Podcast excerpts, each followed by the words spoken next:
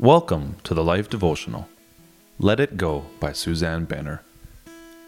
Whoever covers an offense seeks love, but he who repeats a matter separates close friends. Proverbs 17, verse 9. No one likes to be reminded of their mistakes. An insensitive word, a foolish act that costs both money and credibility.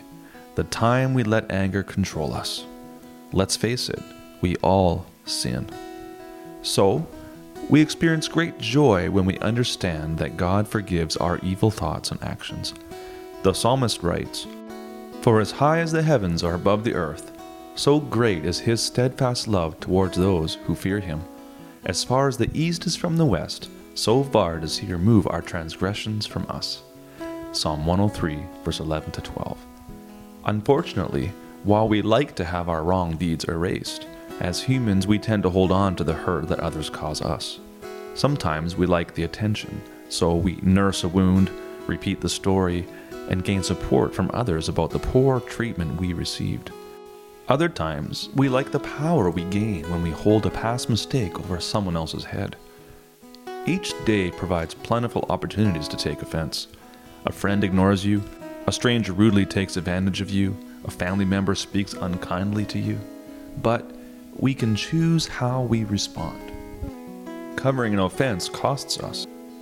Seeking love, more than being right, requires humility and grace. Releasing the offender requires forgiveness. Yet the reward outweighs the cost.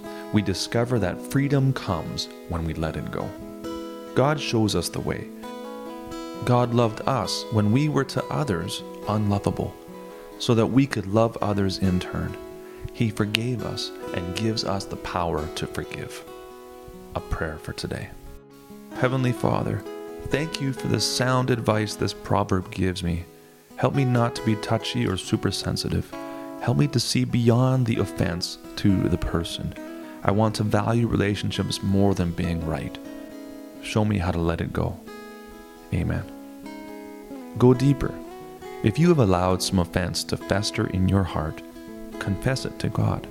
Ask Him to show you how to move forward. We would love to pray for you today. Come visit us at thelife.com slash prayer.